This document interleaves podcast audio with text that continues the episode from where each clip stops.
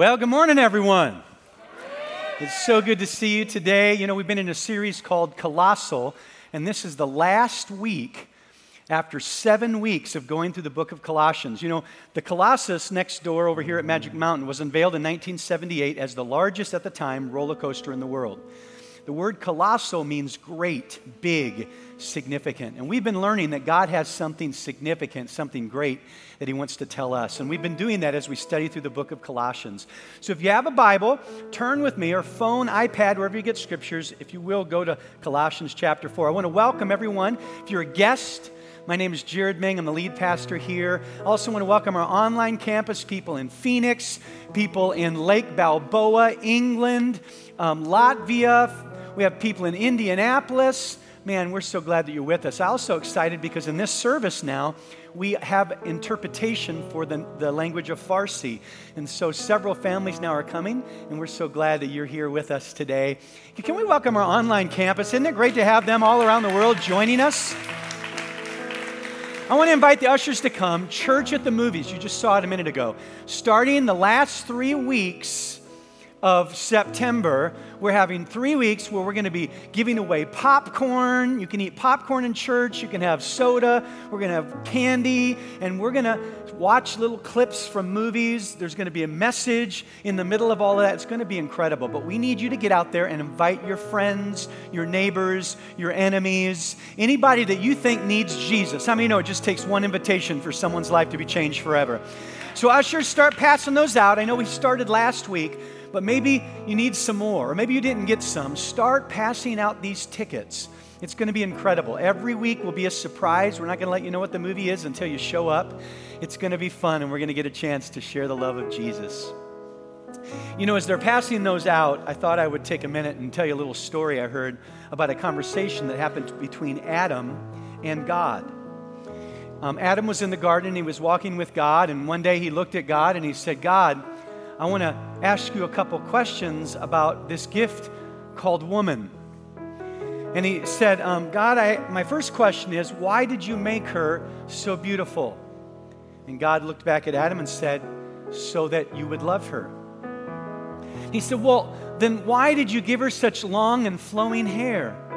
He said, So that you would love her. He said, Well, why did you give her such a beautiful figure? He said, So that you would love her.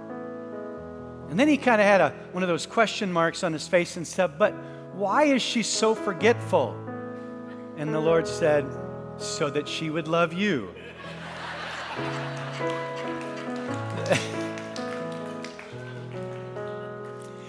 you know, aren't you glad God loves us, right? We've been learning in the book of Colossians that God wants to change our perspective and need to see things from a heavenly point of view. I want you to stand to your feet. Those of you joining us around the world, you can stand right where you are in your home. We're going to read now in Colossians chapter 4. This is the last chapter of Colossians. We're not going to be able to read the whole chapter, but we're going to read the first part, which has another area that God wants us to change our mentality, our perspective about.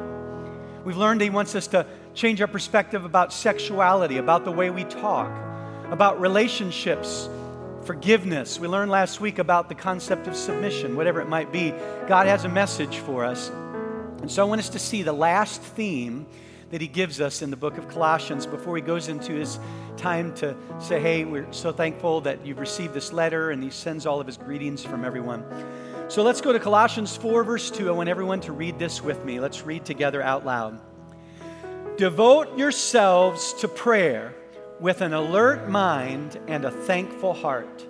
Pray for us too that God will give us many opportunities to speak about his mysterious plan concerning Christ. That is why I am here in chains. Pray that I will proclaim this message as clearly as I should. Live wisely among those who are not believers and make the most of every opportunity. You know, it's kind of interesting how God has set this summer up. In the last week, before we go into a new season, we're going to start some new teachings the next few weeks, and then we go into Church at the Movies, which is an opportunity to be able to invite people to church. Isn't it interesting that the last part, the last theme is pray that God will give the opportunity to present the message of Jesus and to live wisely among those in whom you have relationships with, that you can make the most of every opportunity. Can I tell you, we're coming into a season where you get to make the most of every opportunity. So, in the weeks ahead, we're going to present the gospel in an exciting way. We're going to present the truth in a, a way that our world understands. So, I want us to close our eyes. Holy Spirit, we just invite you right now to have your way. I pray that there would be such a strong anointing on the things that I say. I pray that you would communicate truth to us. Lord, if our hearts have become hardened and that would hinder somehow the word from really impacting us, then soften us right now. However, you do that, soften our hearts to receive your truth. Speak to us. I come against every stronghold, everything that would distract, discourage, and hinder. And I declare that your word will bring life and freedom in the name of Jesus. Can somebody shout amen this morning? You may be seated. I want to give you the big bumper sticker for the weekend. And if you will, write this down. God wants us to have, you ready? A heavenly perspective about prayer.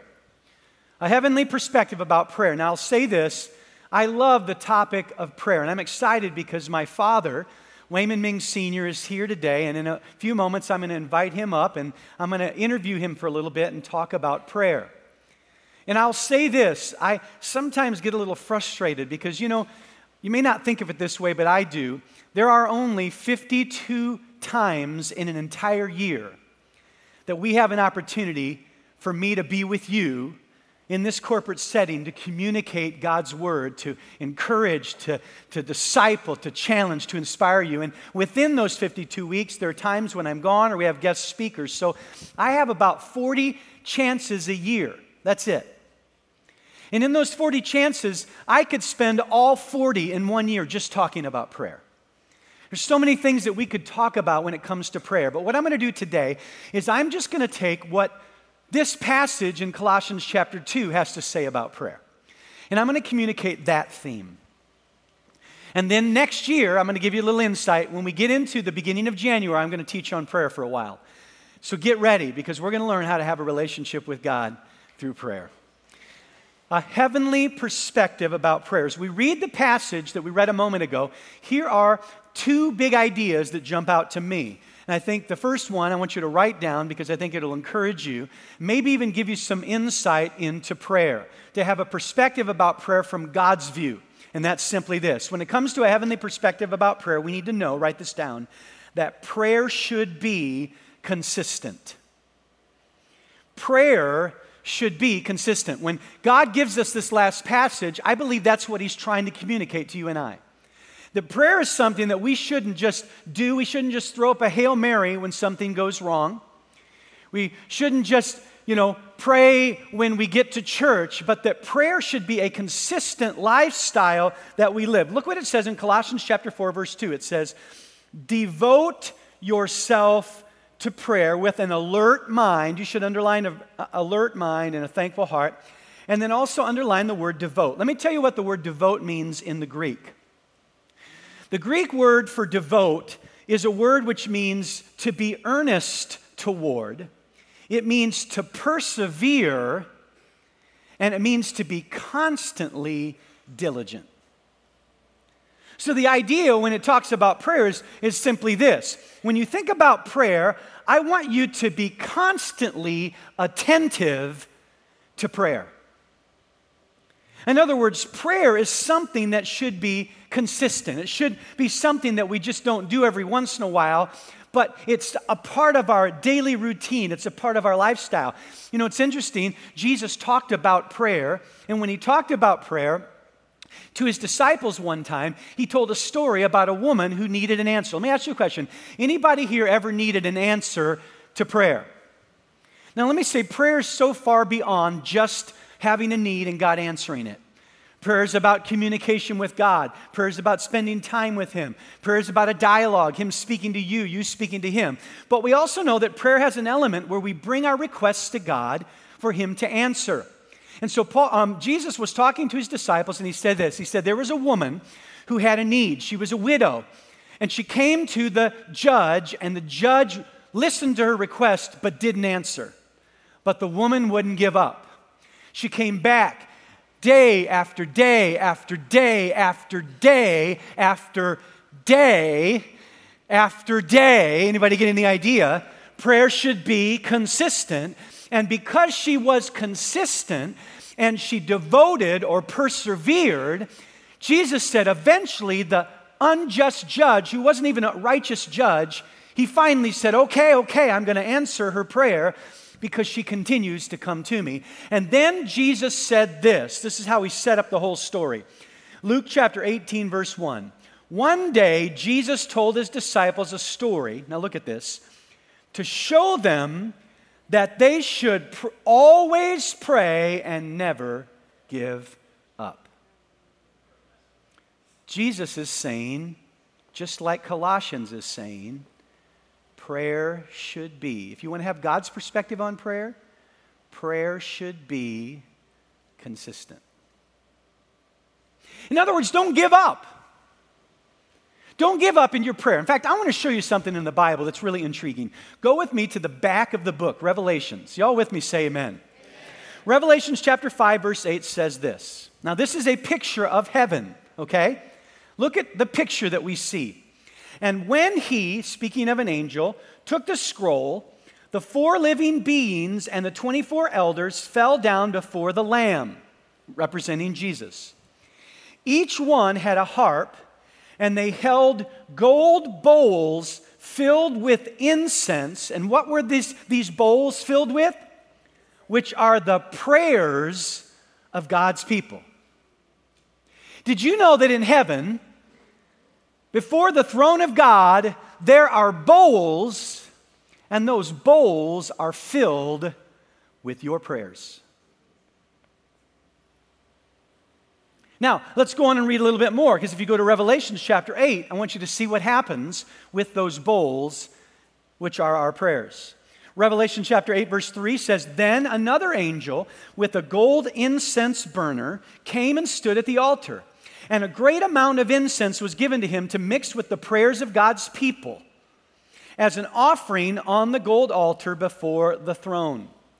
The smoke of the incense, mixed with the prayers of God's holy people, ascended up to God from the altar where the angels had poured them out. Then the angels filled the incense burner with fire from the altar and threw it down upon the earth. So the idea here is that there's an angel, and here's his assignment in heaven.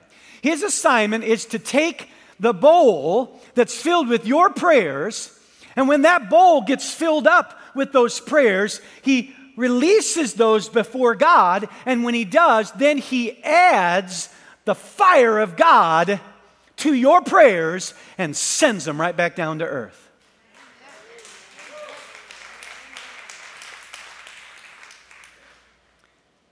So let's think about this for a minute. God adds fire in heaven. God's fire. I'm going to tell you about God's fire. God's fire is the kind of fire that can come from heaven to earth, like on Mount Carmel, and change a nation. God's fire is a fire that can lead us in the darkness when we're in the middle of the night and there's a cloud by day and a fire by night. Oh, we could go through the Bible and see the power of God's fire. We saw the fire when the Holy Spirit came and was released among his people on the day of Pentecost the fire of God, the power of God, do you realize the power of God is released from heaven when you fill your bowl full of prayer? So the question is you realize that each of us, it appears, has our own bowl of prayers. Maybe you have a bowl in heaven of prayer that represents your children. Had someone come over and give me a prayer request for their kids. Maybe you've got a bowl in heaven that's for your business and the thing God's called you to do to provide and for your family and for the kingdom. Maybe you've got a bowl in heaven, and that bowl in heaven is for your relationship with your spouse, your marriage. The question I want to ask this morning is how full are your bowls? In fact, could it be that the reason you haven't seen the fire from heaven, could it be that the reason that the fire from heaven hasn't come down and changed your situation and changed your children is because you gave up in prayer a little too quick instead of continuing to constantly not give up, but pray after day after day after day so that the day would come where the bowl was filled and the angel could pour it out and the fire could fall?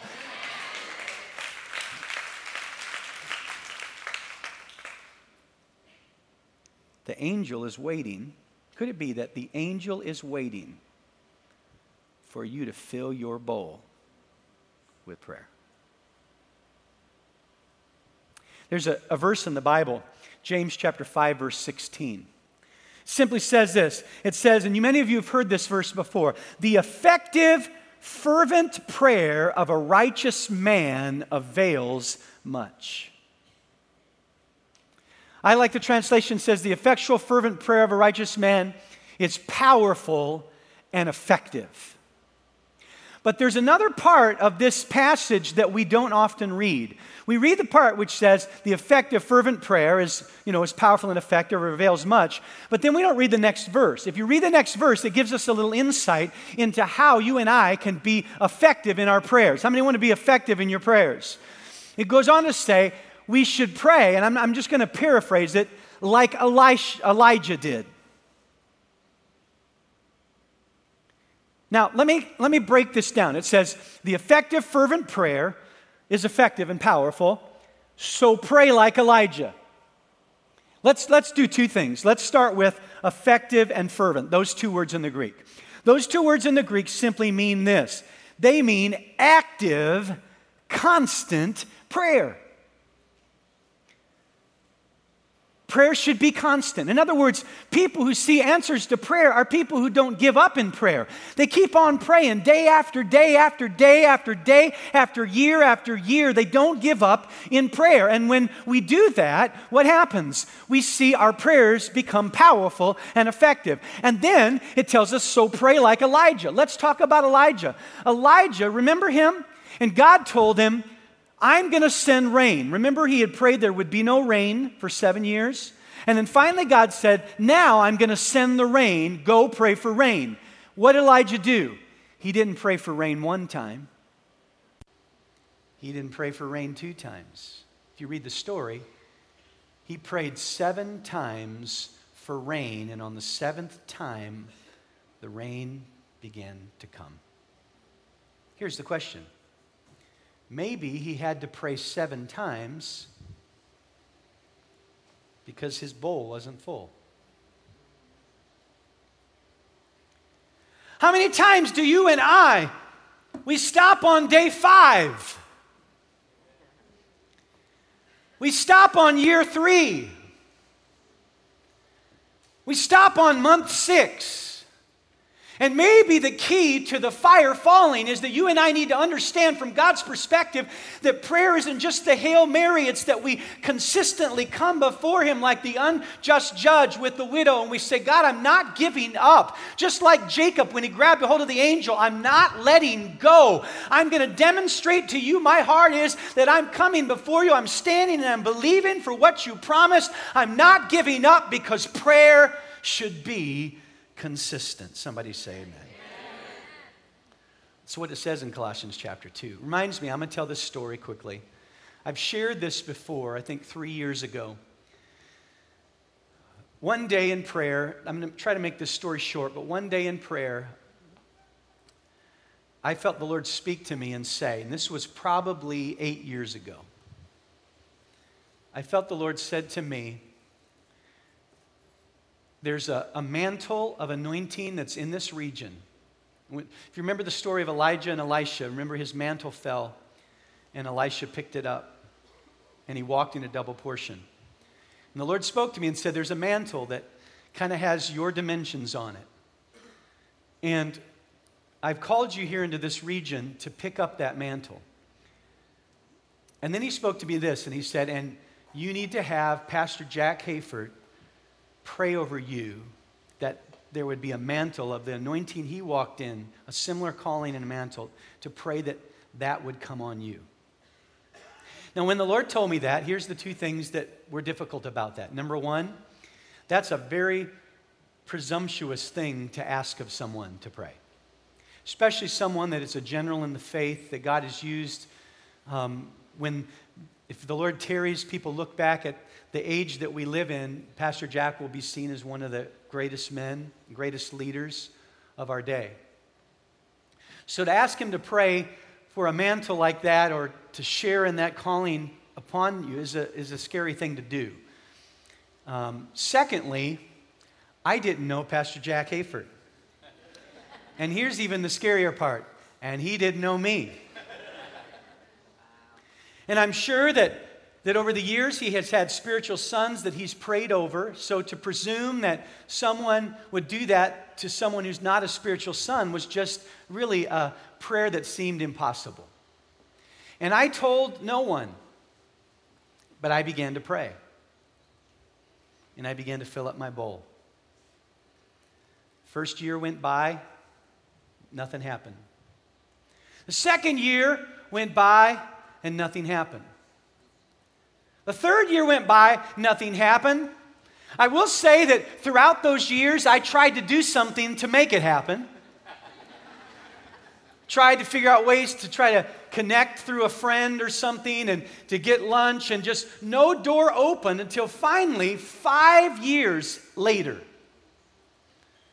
After praying almost every single day, at least weekly, for five years, not telling anyone what was on my heart, I faithfully prayed, and one day, this is miraculous, I won't tell all the backstory, but one day, a man came up to me and said, Pastor Jack, or actually texted me on the phone, Pastor Jack wants to have lunch with you. And within a short time, we had set up lunch. We went to lunch, and while we were at lunch, I was trying to figure out beforehand whether I was going to ask him to pray for me or not because I was scared to death. He was going to look at me and say, You're crazy. No way, Jose.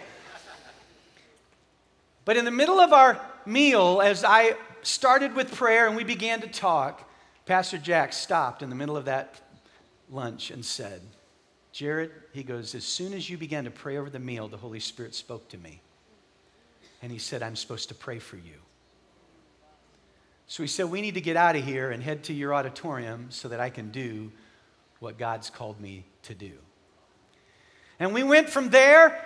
We actually came by this campus, and I showed him our campus we were praying about getting, and he, he had confirmation in his heart that this was the right place for us. And then we went to our other campus, and everything that I had prayed for five and a half years with no one knowing but me and the Lord.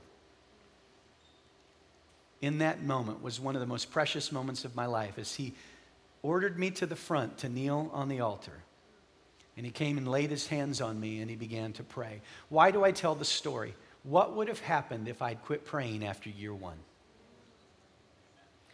What would have happened if I'd have quit praying after year four? Could it be the message that Colossians is bringing is that you and I oftentimes that we quit before the breakthrough? Listen, God wants to send the fire. And I'm not trying to say that the answers to prayer is always dependent on you because God is the one who does it and he can do anything he wants to do when he wants to do it. But there's something about it when you and I as children who say, "I am not giving up. I am standing, I am believing, I am filling my bowl, I am believing for the fire. I know prayer is consistent, so I'm going to consistently pray and believe God for the answer. Somebody say amen. So, what Paul is saying to this young church in Colossae, he's saying, hey, don't give up. Keep praying. Maybe right now the Lord's showing you some bowls that are half full. Maybe He's showing you some bowls and they just need a few more prayers, a, a few more beliefs, and a little bit more faith, a little bit more standing. Because when we're faithful to continue to do what is good, in due season we will reap if we faint not. Amen. Prayer should be consistent. Here's the second thing. The second thing that this passage teaches us is this prayer creates opportunity. The second idea that I think we need to understand about prayer today is not only that we need to be consistent and can keep on praying and keep on praying, but secondly, we need to understand that prayer creates opportunity. Let's read Colossians chapter 4, verse 3. Look what it says. He, he says to, to the Colossians, he says, Pray for us too, that God will give us many what? What's that word? Opportunities. opportunities. And what do we need to pray for opportunities for? Paul is saying in this passage. He says, to speak about his mysterious plan concerning Christ. That is why I am here in chains. You know, it's interesting. I told you to underline in the, the verse, uh, chapter 4, verse 2, where it says, Devote yourselves to prayer and ha- that you would have an alert mind. You know, the word alert there means this in the Greek it means to be watchful, to keep awake, to be vigilant. So it's this idea that you're, you're awake, you're paying attention, you're watchful, you're looking. So Paul says, devote yourself to prayer that is watching, that's looking, that's expectant, that's observant, right? What do we know? The Bible says in Philippians, it says, pray and watch in the same with thanksgiving. So God's saying, listen, prayer is not just about being consistent, but prayer is about being watchful, expectant. And then what do we expect? It says, pray for opportunities. Now, here's what the word opportunity means in the Greek it's a Greek word which means, I love this, it means a portal or a door or a gate. In other words, what this is saying is listen, when you pray consistently and you're committed to prayer, be watching and waiting and believing, in fact, asking me for a portal to open, for a door to open, for a gate to swing open, for an opportunity to come your way so that you can present the gospel. You know, it's interesting. Remember when Jesus was with the disciples in the garden? Remember? He came back and he says, Watch and pray so that you, you don't fall into temptation. Let me ask you a question. Could it be that maybe Jesus was trying to give us something beyond just the idea of not falling asleep in prayer? That maybe what he was saying was, hey, it's so tempting to, to be drawn away. It says the spirit is willing, but the flesh is weak. So our flesh gets weak, it gets tired, we get discouraged, we get sleepy, we get weary, and then what happens? We don't watch anymore. And then the opportunities come and we miss our opportunities. It reminds me of the story of the man who was in a flood and he climbed onto the roof of his house and he prayed a prayer and he said, God, save me from the flood. And as the waters began to rise, a boat pulled up and said, Hey, man, listen, hop in the boat. We'll take you to the shore. He said, No, no, no. I just prayed. God's going to save me. Another boat, it left, and a little while later he prayed again, God save me. And another boat came by. The water was higher and said, No, no, thank you. I just prayed, God is going to save me. And then the waters came over and he drowned. And when he got to heaven, he said, God, what happened? I prayed and I asked you to save me. And then the Lord said, I sent three boats to pick you up. the point I'm making is how many times do we miss our boats how many times do we walk by portals and open doors and open gates, but because we're not watchful and because we haven't been praying for an opportunity, we miss our moment. We miss our opportunity for God to do and release something great to send the fire that will change everything.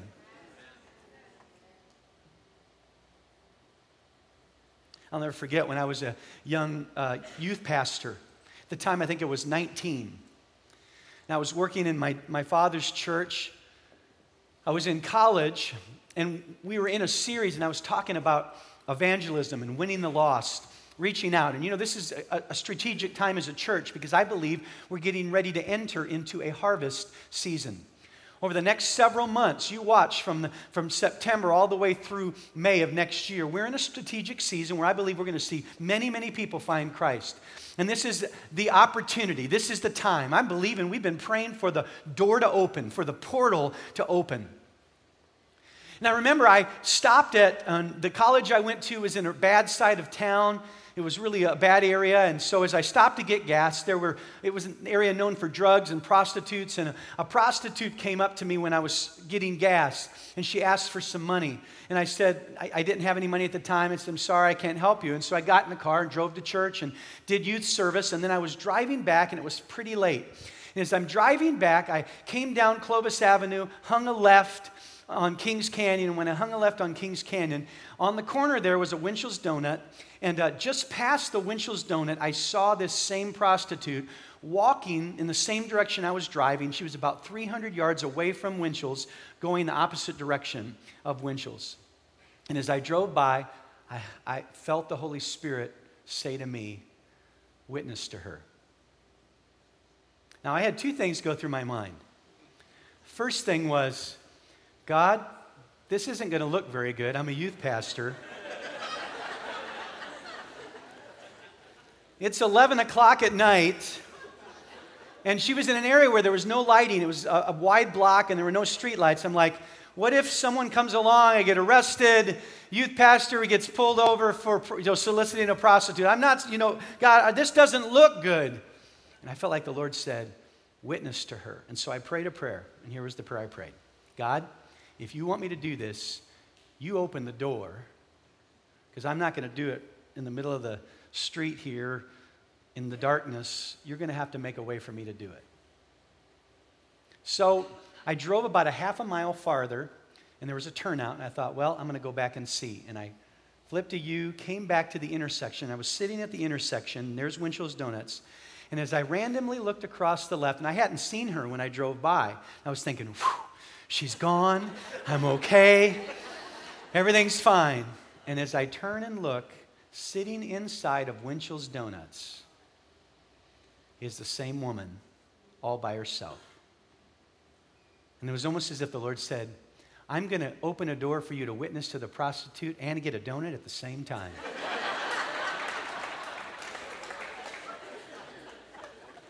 And I remember I was amazed how in the world did she get from 300 yards going the opposite direction how did she get all the way back in Winchell's Donuts sitting by herself? Well, I pulled into the store and walked inside, bought some donuts, gave one to her, and shared with her the gospel. The point I'm making is that oftentimes we want God to do something. Oftentimes we're praying like Paul God, save my aunt. God, save my brother. Oh, God, I pray that you'd make a difference in the life of that student. But here's the problem we pray for them, but we never pray for God to create the opportunity for us to be the vessel for Him to use to bring His love and His light and His hope. And as we step into church at the movies and as we go into these seasons, I want to encourage you don't just be a person who's a person of prayer consistently, but be the person who says, God, open the door, create the opportunity. Because I'm going to tell you something when you do, watch how God will open portals and how God will open gates and how doors will fly open because God wants to create the opportunity for you to extend His love to the world. Pastor, you don't know my situation. Hey, Paul wrote this in prison. And what was his prayer? Pray that God will open the door of opportunity while I'm in chains. It doesn't matter if you're in debt. It doesn't matter if you're struggling with an addiction. It doesn't matter if your marriage is messed up right now. It doesn't matter if you feel like that rather than on the top, you're underneath. Rather than on the mountain, you're in the valley. It doesn't matter where you are in life. Here's the cool thing wherever you are, God can open doors. He can do miracles because He's a God who can do anything. Somebody say amen. I want to share a quick story with you, and then I'm going to invite my father to come up in just a minute. I heard a, a story with Pastor Robert Morris. He told this story about, about his grandfather. And he said this, he said, in the story, he said, My grandfather did not know the Lord. And many, many years ago, when he was a young man, he worked for the Texas Transportation Agency. And his job was to fill all the potholes in all the streets in Dallas. That's his job. It just so happened that when he was working for this agency, there was another man that was there, and his name was Ray Alexander, and he was a Christian. And Ray loved to tell people about Christ, and so he kind of shared a little bit about Jesus to um, Robert Morris's grandfather. And after a conversation, he said, Hey, would you come over tonight? I'd like to talk to you more about this. And so his grandfather said, Okay, I'll do that. And when he got home, he was getting ready to leave, and Robert Morris's father, at that time, who was only 16 years of age, um, obviously Robert wasn't around then, but his father looked at his grand, uh, Robert Morris's grandfather, and he said, Hey, can I drive? He'd just got his license. You're going somewhere, can I drive you? And he said, Sure, you can go, but you're going to have to sit outside on the porch while I take care of what I'm supposed to do. So they drive to Ray Alexander's house, and it was a hot night, and there was no air conditioning. And so um, Robert Morris's father, at 16, sat on the porch. The screen, there, the door was open, and there was a screen, and he listened as Ray Alexander presented the gospel to Robert Morris's grandfather. When he got done sharing the gospel, he said, What do you think? And would you like to receive Christ? And his grandfather said, No, I need to think about it. And then he went on to say, He goes, Well, listen, if you change your mind, here's what you need to do you need to pray this prayer. And he went through the sinner's prayer with him, explaining. He said, if you decide to receive Christ, of course, come back and talk to me. I'd love to, you know, lead you to Christ. But if you ever need to, pray this prayer, and it'll begin a relationship with Christ. And so his grandfather said, Thank you very much. I'm not interested. They got in the car and they drove home. What they didn't know is that Robert Morris's father, at 16 years of age, was sitting on that porch, and when he heard this, he decided he wanted to receive Jesus. So he listened and he prayed the prayer and he accepted Christ. And later on, when he grew a little older, there were three, three brothers in the family. Two of them had horrible situations. One was killed, one went to jail, and the only one who had accepted Jesus, he was the one who ended up going to college, the only one in his family to go to college. He started a business which became very successful, and his son, Robert Morris, who now pastors a church of 35,000 in Dallas and is all over the world leading people to Christ, that young man, he accepted Christ because some someone by the name of Ray Alexander prayed that God would create a door, an opportunity to lead his grandpa to Christ. Now, after Robert Morris had gotten older and his grandpa was getting up in age, they were headed to a family reunion. And suddenly, Robert began to feel the weight of the fact that his grandpa had not received Christ. He'd prayed for him before, but finally he said, You know what? He looked at his wife. He said, I'm going to pray that God is going to open a door, give me an opportunity at this reunion to share the gospel with Grandpa. Well, guess what? They went to the reunion, and suddenly the moment came. An opportunity was there. And he shared the hope of Christ. And his grandfather, at almost 80 years of age, accepted Jesus Christ as his Lord and Savior. Now, shortly after that, I don't know how long it was, his grandfather passed away. And as Robert Morris was kind of going through life thinking about his grandfather, he realized, you know what? When I shared with Grandpa about Christ, he told me about a man named Ray Alexander who 40 years earlier had shared with him the gospel, but he didn't respond. I wonder if Ray Alexander's still alive because he, if he is, I'd like to tell him that God answered his prayer. So he went to information in Dallas. He called and, you know, he found, I was back before Google and all of that. He called and found Ray Alexander in the phone book. And he called, and when he did, Ray Alexander, at 81 years of age, picked up the phone. He said, Hi, my name is Robert Morris, and I'm calling um, Ray to say, Do you remember a man by the name of Jim Morris?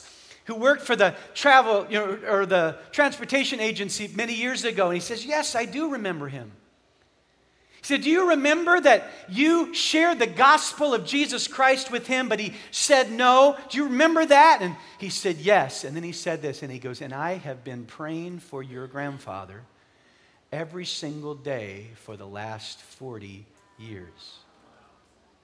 And Robert said, You've been praying for 40 years. How do you remember that? I mean, that's amazing. Why would you do that? And then Ray Alexander said, Because in the back of my Bible, I have a list of the names of the people that I have shared the hope of Jesus Christ that I have been praying to receive Christ. And when they receive Christ, after I've prayed for them, I put a check next to their name so that I know that they've been saved. And guess what? The only man in the back of my Bible who doesn't have a check next to his name is Jim Morris. And as he began to weep on the phone, he said, When I get off the phone, I'm going to go after 40 years and I'm going to put a check next to Jim Morris's name and I'm going to see him again. How full is your bowl? Maybe you feel like giving up. Pastor, it's been 15 years I've been praying. I've been praying for seven days already now, Pastor.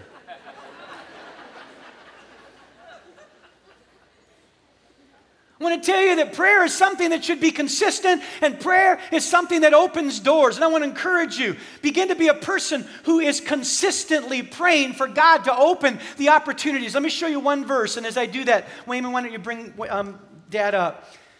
There's a scripture in Hebrews chapter 7, verse 25, which says this It says, Therefore, speaking of Jesus, this is what he's doing right now at the right hand of the Father. He's sitting beside the Father in heaven, and here's what he's praying Therefore, he is able once and forever to save those who come to God through him. He lives forever to intercede with God on their behalf. You know what that tells us? You know what Jesus is doing since he, he died and he rose again? He's not running around heaven, you know, making sure things are getting ready. He's not running around heaven giving people high fives. He has devoted, just like it says in Colossians, we're to do, he has devoted himself constantly to prayer to the Father that those who he's called will come into the kingdom. Listen, if Jesus is devoted to prayer, maybe we should too. I want to ask a question, and I want you to close your eyes for just a moment. If you're here and you don't know Jesus Christ as your Lord and Savior, I'm talking to you. If you're joining us in England or Indianapolis and you don't know Jesus, you don't know if you're going to heaven. You see, when we die, life doesn't end. Death isn't terminal, death is transitional. We transition into eternity. And the only way that we can spend eternity in heaven forever is one way, and that is through Jesus Christ. You can't get there by being good, you can't get, get there by giving to the poor. Our righteousness, the Bible says, is like a filthy rag. We'll never be righteous. No, not one, the Bible says. We all sin, we all do things wrong, but here's the good news Jesus came when he died on that cross, and he paid the price for your sin and mine. Jesus is praying. You realize Jesus is talking to the Father in heaven. He is praying for you to come into the kingdom and for God's will to be done in your life. Why don't you let his prayer be answered today? You say, What do I need to do to be forgiven of my sins? What do I need to do to be able to go to heaven? Well, number one, you have to ask Jesus for forgiveness of your sins. You have to admit you're a sinner, confess and repent. And secondly, you have to put your faith in Jesus Christ. Faith isn't some emotional, supernatural experience where a light shines from heaven. It's happened that way before, but here's what faith really is it's the decision to believe. And I'm going to count to three. And if you're here and you want to receive Christ, or you're somewhere watching online and you want to receive Christ and be forgiven of your sins, you've never done this before, like Jim Morris, when I say three, lift your hands. Maybe you're here and you need to recommit your life to Christ. The Father is praying for you, He's looking for those prodigals to come back home. When I say three, why don't you lift your hand and then we'll all pray a prayer together. One, forgiveness is yours. Two, today you can be changed. Three, where are you? Lift your hands all across the room. You want to receive Christ. Come on, lift your hands. First time recommitments. Thank you, thank you, thank you. Who else? Thank you there, here, and here. Hands all throughout this auditorium are being raised over here and here. Thank you. Hands are being raised. You can put them down. Let's all pray this prayer together now. Say, Jesus, I admit I'm a sinner and I need a Savior. Come into my life, forgive me and change me. I put my faith in you. Starting today. In your name I pray. Amen. We're so excited you made that decision. Today, would you give a higher vision welcome to Wayman Ming Sr., who's come to join us? Dad, is your is it on?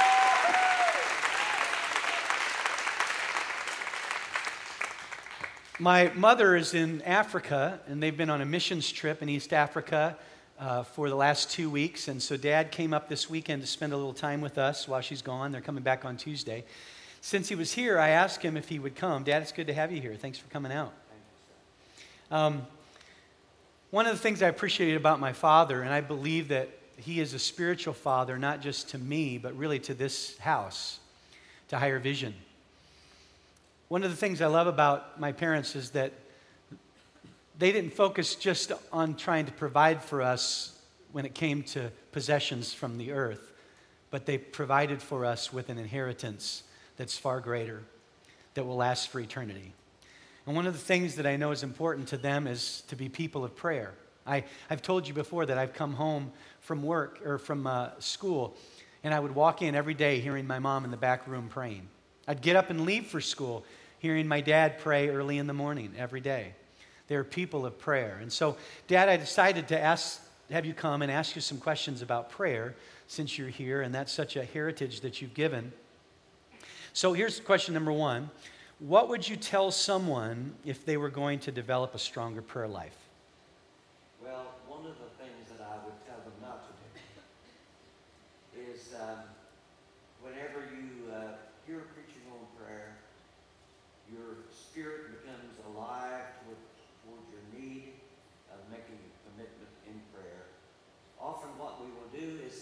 I'm going to start praying for 30 minutes a day. And so the first day comes up and you go, you, you go in and you pray for five minutes and you pray for everybody you can think of in every situation you can think of. And you begin to become discouraged. But go in and spend five minutes in prayer. And then as you begin to develop your relationship with Christ, and you begin to walk with Him, and, and, and all at once, Five minutes will turn into 10 minutes, and 10 minutes will turn into 15 minutes, and the first thing you know, you're spending time in the presence of God. Is you're developing a relationship with the Lord. So, prayer is not the list of things we bring to God, it's not the quantity of our list, it's the quality of the time we spend with Him. Absolutely. Because in the scripture that you use today, in one translation, it says, continue in prayer and watch in the same with thanksgiving. In other words, I do not believe in bringing a whole list of things to God and keep saying, okay, God, would you answer? God, would you answer? God, would you answer? I'll say, Lord, this is something that needs to be done, but I'm thanking you because I believe that you're going to answer prayer. And then prayer becomes a time of thanksgiving, a time that you begin to lift uh, a situation before the Lord in prayer, but faith begins to fill your heart as you begin to thank God because you know that He answers prayer and that He will answer that prayer. So, prayer can be reading your Bible and letting right. God talk to you. Yes. Prayer is a two way conversation. Absolutely. It can be sharing your heart with Him, it can be worshiping. It can mm-hmm. be a part of that time, spending time in the presence of the Lord. Second question would be um, Can you remember a prayer that didn't get answered right away that you had to keep on praying about? And well, did, you uh, wanted to give up. Right. Uh, I remember, uh, I, I, think you told this to the people, but um, uh, I had a split, split in the church when I first came, went to, to New Hope. And one of the deacons left, and he said some very harsh things to me. And I began to, uh, to begin to pray the Lord's Prayer, and I came to the part about uh, forgiveness. And I would say, and I would call that person's name in prayer, and I'd say, I forgive you for God, uh, because God, for Christ's sake, has forgiven me. About two months went by, and I got a call from them. And so they wanted to talk to me. They said, Well, you know, we've not really um, changed our opinion about wanting to come back to the church, but we don't feel the way that we did. They told me that you shouldn't be pastor, you won't be here long, and, you know, all those kind of things. And um, then six months went, went by, and they showed up on a weekend and they've been in the church ever since. And they came to me with tears streaming down their, their face and asked me to forgive them. And it was because that I consistently lifted them up before the Lord in prayer and believed God. And of course, with a family, it's an ongoing thing. Unfortunately, I have to pray for you all the time.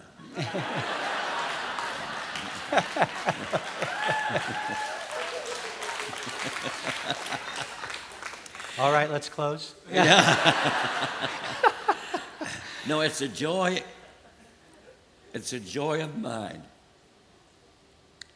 to be able to lift up my sons and their spouses and my grandchildren before the Lord in prayer. And uh, I declare, we have a whole list of, uh, of declarations, uh, and I didn't think to bring them today. But I pray for you and I pray for the kids, and I say to them, I say, I declare that the hand of God is upon you, the anointing of God is upon you, the favor of God is upon you. And to your kids that are not married yet, I say, Lord, I declare in the name of Jesus that you're praying, preparing their life's mate. Amen. And I say, Lord, I declare that you are positioning them to fulfill your destiny in their lives. So, prayer also then becomes not only being consistent, praying for opportunities, but it really is, we know that when we pray the will of God, it will be done. So, searching the Word to find out the promises that are right. in His will for us so right. that we can come into agreement mm-hmm. and pray those things over our families. Well, one of the things that I, I tell the men of our church, and uh, I tell them I, that don't be blindsided. If you are walking with God, if you're spending time in prayer, if you're spending time in the Word, if you're spending time in the house of God and fellowship with people, then things shouldn't just happen. And all at once you say, well, huh, where did that come from? You walk close enough to God that if something starts happening in your family, all at once the Spirit of God begins to touch your heart and say to you, there's something happening. It's like, uh, it's like uh, as, a, as a father, there's an umbrella that's over your family. And um, the only way that uh, rain can get through is to go through the umbrella. And the same way in the spirit realm. Whenever you are spending time before the presence of the Lord, the devil can't get to your family without going through you. Amen. You know, Dad, in just a moment, I want to take a moment and I want to pray as we bring the service to a close. Yeah. Team's going to come out. Maybe you're here today, and Dad, you can stay seated. We'll have you come and pray in just a minute. Maybe you're here today and you kind of look at this situation, and I had some people tell me this last night. They're like, Pastor, we're not blessed like you to have a spiritual father that prayed over us and watched over us and protected us. But let me tell you something you do have a father. Yes, you do. You have a father in heaven who is watching over you. He's looking out for you. The Bible says that those who are orphans or without, that he, in the spiritual realm, that he puts them in families. That he's a father to the fatherless. And Father God, He is watching over you. And here's the cool thing someone's praying for you. Know. You, know, you know who's praying for you? Jesus is at the right hand of the Father right now praying for you. You're not fatherless. And God is going to bless you as you learn how to spend time in His presence.